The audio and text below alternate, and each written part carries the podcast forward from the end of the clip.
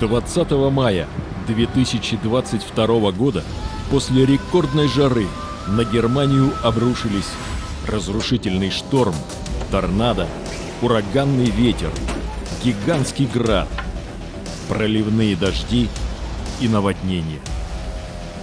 Ветер со скоростью 130 км в час переворачивал грузовики, летали крыши и фрагменты зданий. Есть погибшие и пострадавшие. Днем ранее стихия бушевала во Франции, Бельгии и Нидерландах. И на Германии шторм не остановился. Практически не теряя силу, он двинулся далее, на восток. Мы до сих пор беспечно думаем, что можем избежать катастрофических катаклизмов, проживая в регионе с благоприятным климатом, например, в Европе. Но это не так. Жители Европы уже страдают от жестоких ударов стихии. И они нарастают.